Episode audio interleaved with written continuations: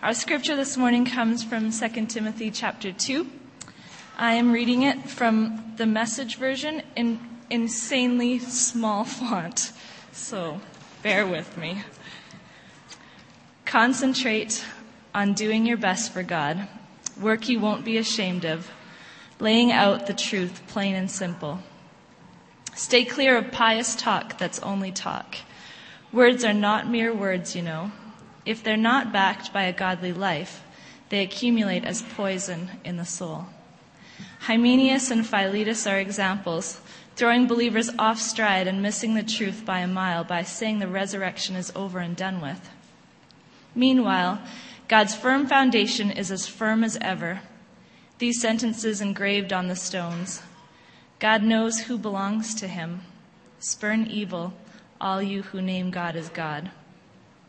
In a well furnished kitchen, there are not only crystal goblets and silver platters, but waste cans and compost buckets.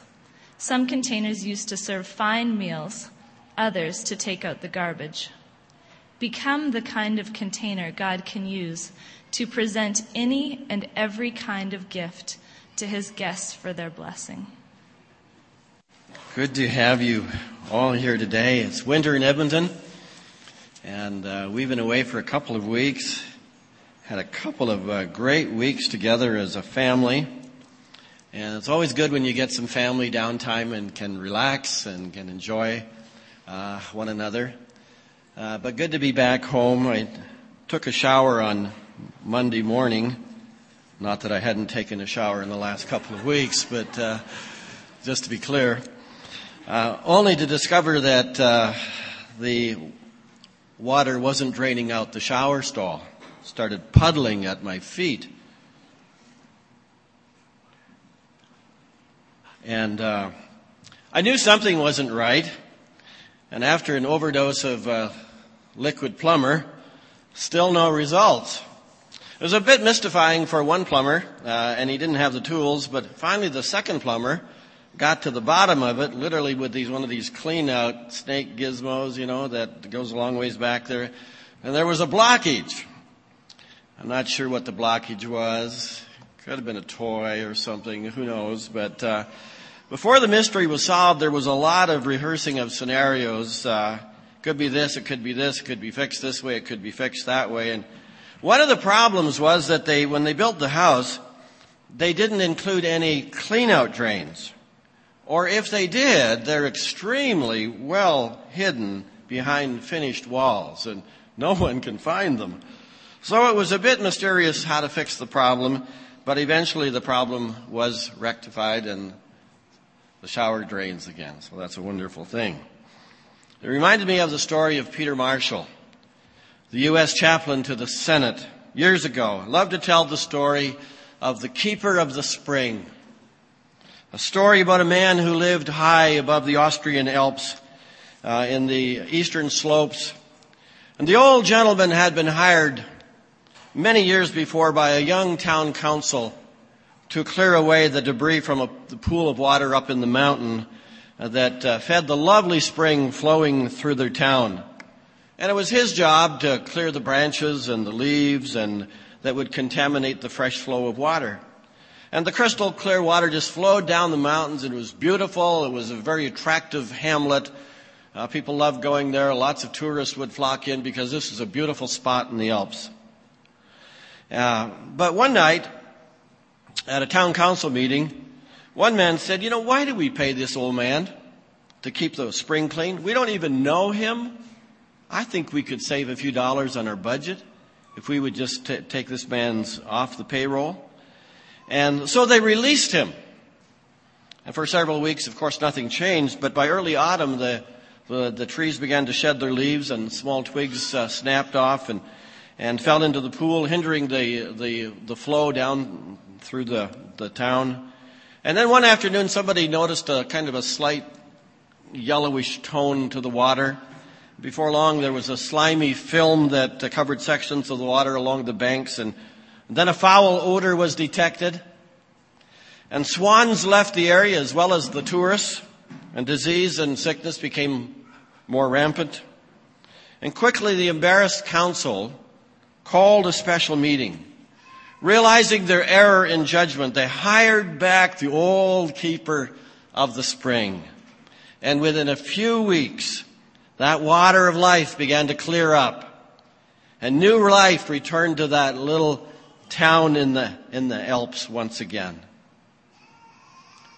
Evaluation, as someone has said, is the mother of improvement. If necessity is the mother of invention, then evaluation is the mother of improvement. Any thoughts about improving your life in 2012? There are some things in my life that I can certainly sharpen up on, and I hope to attack them in 2012. When the water, gets a little murky and a foul odor is detected, we put on our evaluation glasses and we say, what's happening here? What's happening in my life? Why is this backing up? Let's check this out. Do you have a keeper of the spring in your life? Someone who helps you in the process of becoming what you want to become. Someone who helps you clear away the debris so the water of life flows freely through your life so that it blesses others and raises others up.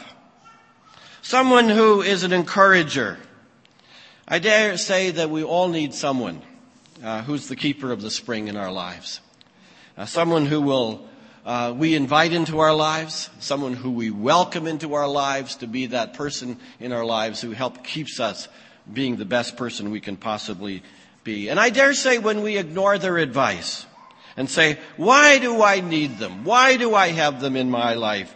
Eventually we begin to see uh, pieces of our lives begin to crumble or get tainted somehow, a little odor somewhere in our life. And we're just not the man or woman we could possibly be. Wherever you go today, the service industry is asking you to evaluate their performance. Just uh, even the customs officers handed us a couple of forms on our way back in to Edmonton, and they wanted us to evaluate how they're doing A couple of rough looking dogs looking at you. What are you going to do but take those, uh, those forms and say, I'd be glad to fill them out.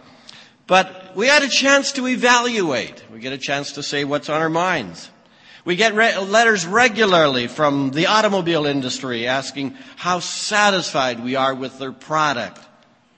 This past week was the Detroit Auto Show, rolling out the new vehicles for the coming year. We hear that the, the cars will tilt toward an even stronger European design.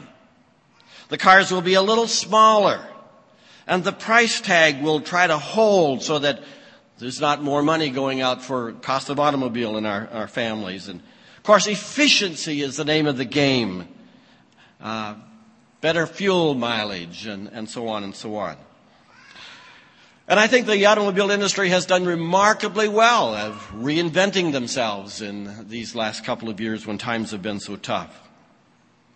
When a teacher or a professor teaches a class, they often ask for an evaluation at the end of their class so that the next time they teach the same course, they can do an even better job.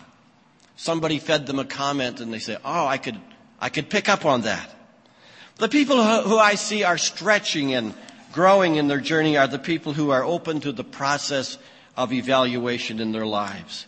They welcome people in their lives who care enough about them to give them counsel, to affirm them, to encourage them, to show them their blind spots, and to keep them accountable. If you fail to evaluate, you slow down your growth progress. What's involved in evaluation? I just want to give you some things this morning as we start this new year and take you to the scripture in a, in a couple of different uh, settings to illustrate the ingredients of evaluation. And the one thing that comes to my heart and my mind is to double check the words that we use to double check the words that we use. Might be helpful counsel as we start 2012. Sometimes we need to evaluate what we say, the words we use, and maybe even how we say what we say. Our words have tremendous power. And whether we want to believe this or not, we give life to what they're saying, either good or bad. You sometimes hear people saying, oh, nothing good ever happens to me. I'd never be successful. I don't have what it takes. I can't do it. I'll never get myself out of this mess. Some people even call themselves names. I hear this plumber saying to himself, Oh, you idiot. You never do anything right. Well, whether they know it or not, they're guiding their lives in a certain trajectory. Words are similar to seeds. By speaking them aloud, they are planted in our subconscious minds and they take on a life of their own. They take root and they grow and they produce fruit of the same kind. If we speak positive words, our lives will move in that direction. If we speak negative words, our lives will produce poor results. we reap what we sow. Proverbs 18:21 says that death and life are in the power of the tongue, and you will eat the fruit thereof. I love what David did when he faced the giant Goliath. He didn't murmur and complain and say, God, why do I always have these huge problems in my life? David just looked at Goliath right in the eye and he said, You come against me with a sword and a shield, but I come against you in the name of the Lord God of Israel. Now those are words of faith. He spoke the words aloud. He spoke directly to Goliath. And he said, I will defeat you and I will feed your flesh to the birds of this air this very day. And with God's help, he did that very thing. Evaluate your words. Double check the words that you're using. Are they words that beat up on yourself? Are they words that bring life? There's definitely a place for affirmation and encouragement. Proverbs chapter 15 verse 13 reads, A man finds joy in giving an apt reply, and how good is a timely word. Proverbs 12:25, good words can make an anxious heart glad. Words are important. They have very real power. James warns us that although the tongue, tongue is a small part of the body, it has the power to determine the whole course of human existence. What powerful words. It's a very small member of the family, but it has the power to determine the course of human existence. Larry Crabb tells the story of standing by the finish line at many track meetings, waiting for his son to come straining down the last stretch of a two mile run. The son would be so tired that he would nearly collapse before he reached the finish line. And the parents would all be there cheering for their kids to make it to the finish line. And paunchy, out of shape dads would take up the cry, come on, come on, only a few more yards to go and you can do it. You're doing great. Come on, you're going to make it. And most of the young athletes would just have to look at their parents and look them at, at, from a distance, and that would be the inspiration that they needed to step it up a little bit and make it to the finish line. He writes, I've never yet heard a father call out to his son or daughter during that final stretch, You look tired. Why don't you quit? Maybe running isn't your sport. Why don't you give it up? We would never say that. We would never say that. I, uh, I read the story of a student who participated in a worship service. And you know, sometimes when you get in front of people, you get a little nervous. He got real nervous when it was his turn to pray. To pray. And he said, I, I got all confused to the point of heresy in my praying. He said, I remember thanking the Father for hanging on the cross, and praising Christ for triumphantly bringing the Spirit from the grave. And stuttering throat, he said, I finally thought of the word amen. Sat down. He said, I recall staring at the floor, too embarrassed to look around and solemnly vowing never again to pray or to speak in front of a group. He said, when the service was over, I, I just wanted to get out, you know, like just, just get me out of here, not talk to anybody. But an older Christian man intercepted me, put his arm around me, and I remember thinking to myself, here it comes. I'm going to get corrected for my theology. He said, I then listened to this godly gentleman speak words that I can repeat verbatim today more than 20 years later. He said, Son, there's one thing I want you to know. You have a great heart. Whatever you do for the Lord, I'm behind you a thousand percent. I believe God has great things in store for you. And then he walked away.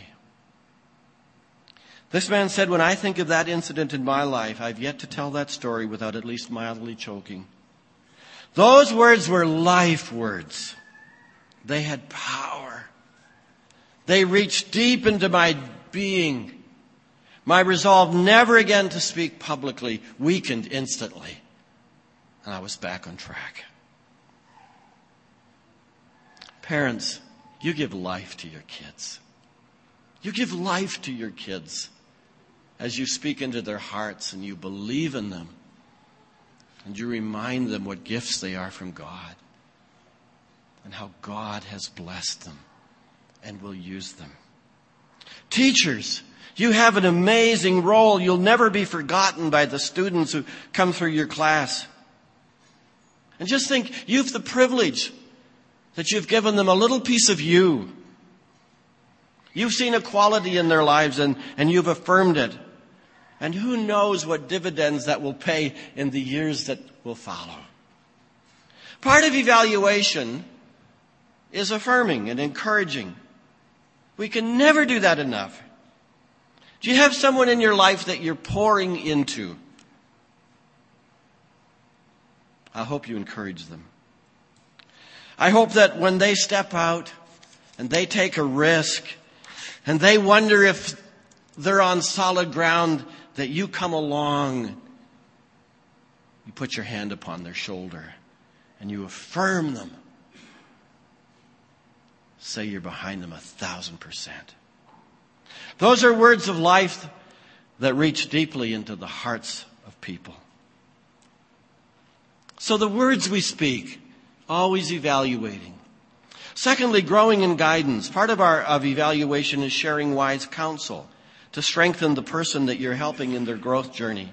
Jesus was continually evaluating and teaching his men. Turn to Mark chapter 6 verse 30. I want you to see, first of all, how Jesus captured the teachable moment of life and, and used this moment to instruct his men. Teachable moments. And you know, you'll, you'll find that you are surrounded by dozens of teachable moments all through life. And there'll be a host of them in 2012 that will come your way. They'll have your name on it. And you will be stronger and more effective because you hang on to the teachable moments and you become aware of them. Mark chapter 6 verse 30 says the apostles gathered around Jesus and reported to him all that they had done and taught.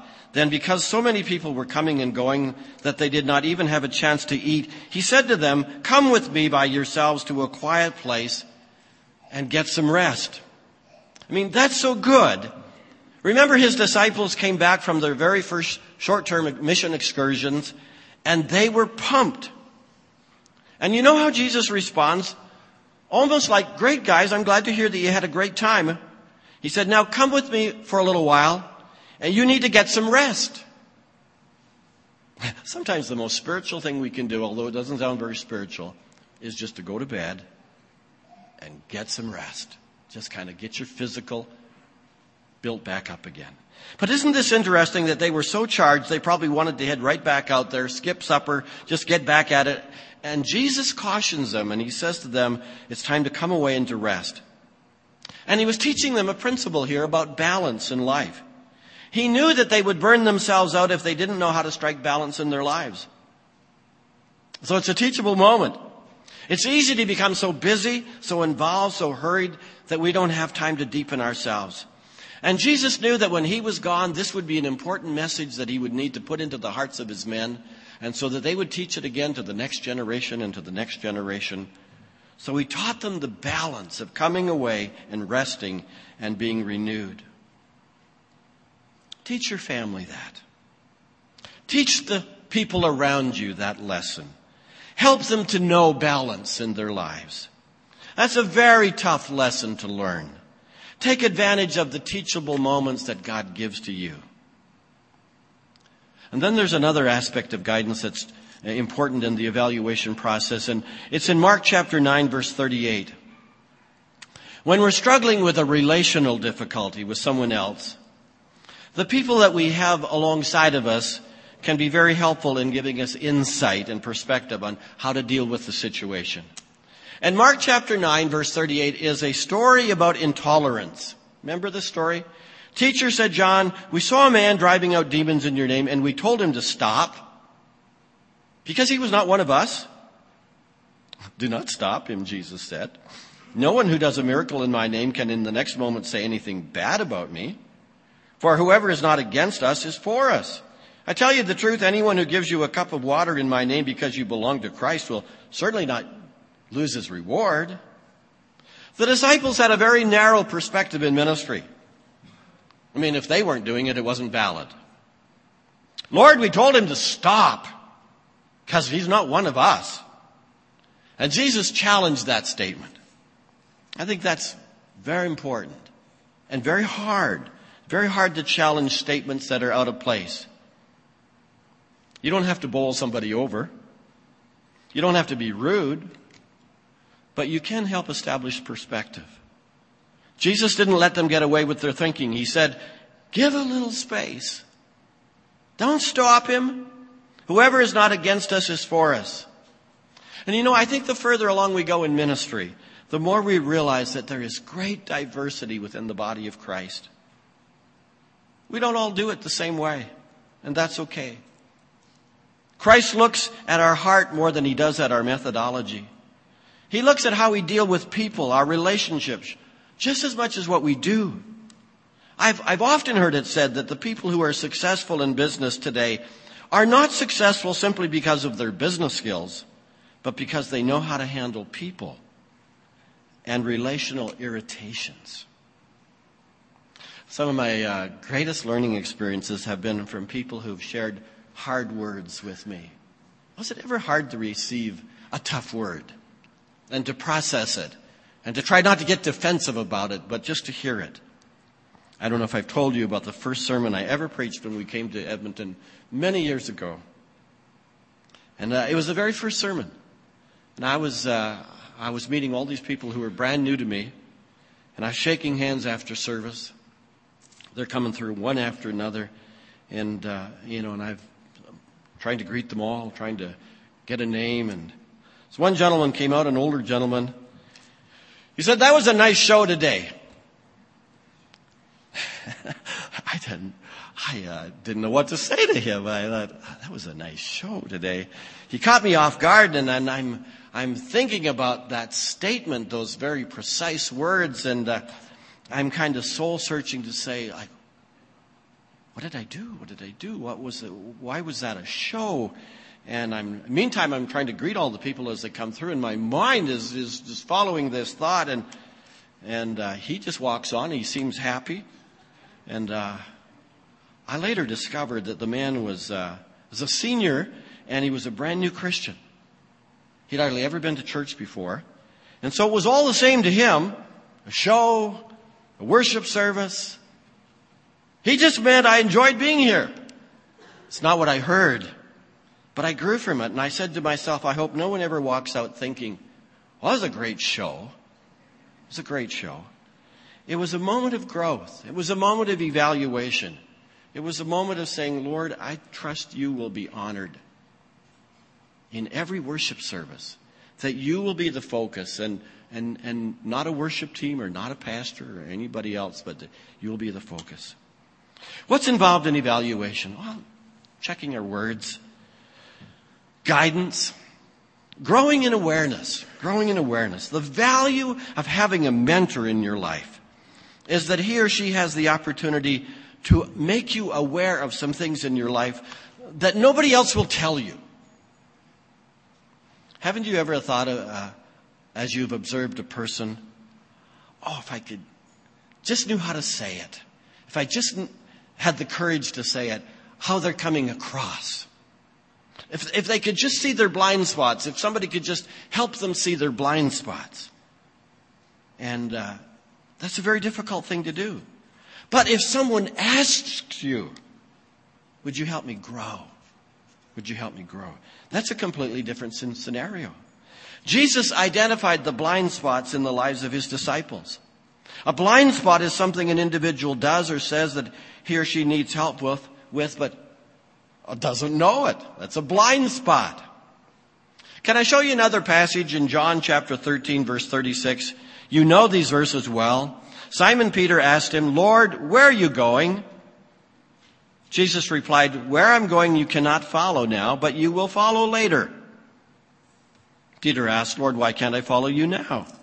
I will lay down my life for you. Then Jesus answered, Will you really lay down your life for me? I tell you the truth, before the rooster crows, you will disown me three times. Oh, wow. There's a bit of a reality check. Peter had a blind spot. He was quick to say what he would do and how strong he would be. But Jesus was a very honest counselor. When he heard an unrealistic opinion, he didn't let it go. He challenged it. The closest friend you have is the one who will help you deal with your blind spots, your exaggeration, the unrealistic opinion of yourself. People who will not put you down, but at the same time not allow you to live in a dream world. And this is discipleship. This is what it takes to grow a strong man or woman of God. Are you in a relationship of that kind of caliber? Are you mentoring somebody else? And have they given you permission to say those kind of things? My friends, it's rare. These kind of relationships are rare. If you're in one like that, you are so blessed. Finally, accountability is a key word in, in evaluation. Growing in accountability. Most people have no argument about being accountable to God. But when we think of giving an account to anyone here on earth, that can be a touchy matter. Because it's so awkward. It's rare today when anyone calls another to account for his or her deeds. Friends, I think we're in desperate need of people who have earned the right through a mentoring relationship to ask a friend the tough questions and to let them ask you. We would all grow in our discipleship journey if we could be that transparent. When you think of it, we live very private lives, very boxed lives. And yet Jesus demonstrated a relationship with his men that was filled with accountability. We would blossom. We would grow by leaps and bounds if we'd invite a friend to walk with us. And if we said, I give you permission to ask me how I'm doing in these areas of my life. Accountability. It'll keep churches strong in the years to come. It will keep organizations from financial disaster. Billy Graham realized that decades ago, and he put into place the Billy Graham Association, the BGA. And he said to his team, and basically to the evangelical church that his financial books were open to all. Anyone could come and look at the books. That was a wonderful, that was a wonderful model. And many other churches and ministry organizations learned from Billy Graham and from the BGA, and as a result, were steered in a right course. Would you think about these words? that have come your way today. Why might this be a timely word for you? What is it you need in your life to keep you from growing stagnant and to keep growing strong in the year ahead? I'm sure, like me, that you don't want to stop growing. None of us want to stop growing. The best days are ahead days of vibrancy and days of coming close to the heart of God. So, some keys to personal growth the words we use, growing in guidance, growing in awareness, and growing in accountability. And coming to the Lord's table this morning is an invitation to evaluate ourselves. It's a good thing. It's a good thing. Whenever we come to the Lord's table, it's a time to examine. It's a time to evaluate. It's a time to put a monitor on our lives. And when Paul wrote to the Corinthian church, he spoke words to cause the believers there to actually take a second look at what they were doing. There were some divisions in this young church family. And it was customary for the believers to eat together, and they would eat together in what was called a love feast or an agape feast. They'd all come together for a kind of a large potluck dinner. And uh, some abuses had crept into that. Some of the rich people brought food for themselves, and some of the poor people went away hungry. There were little cliques that formed within the group, and I was in my group, and you're in your group, and some of the members were uh, even getting drunk. And it was a time for Paul to speak up, and he called the church back to, to what the Lord's Supper was all about. The Lord's Supper, or the Eucharist, as we might term it, is a place to give thanks. And that's what we can do this morning with our words, with our mind, with our heart. We can give thanks. It's a place to recognize that before God, we all kneel at the foot of the cross. There's nobody that's in more than somebody else. The foot of the cross is level. We all kneel at the foot of the cross. We're all part of the body of Christ. We're all an important part of the body of Christ. And so this ordinance this morning uh, is just a very natural outflow of, of what we've been talking about, a time to evaluate. Evaluate my words. How do I speak? Evaluate my heart. What attitudes, what feelings do I harbor? Evaluate my actions. How does my life match what I say? Paul says you should examine yourself before you eating, before you eat the bread and drink the cup. For if you eat the bread or drink the cup without honoring the body of Christ, you are eating and drinking God's judgment upon yourself. But if we would examine ourselves, we would not be judged by God in the same way. So he says, my dear brothers and sisters, when you gather for the Lord's Supper, wait for each other. Wait for each other. Good words as we enter into communion. Wait for each other. Pray for each other. Come to terms as, as far as you can in hurtful relationship. Do what you can do to bring peace to the relationship. Sometimes you can only go so far, and sometimes you can only do so much, but do what you can do. Care for the body. Examine your own life and say, Lord, by the grace of God I come. By the grace of God I receive today.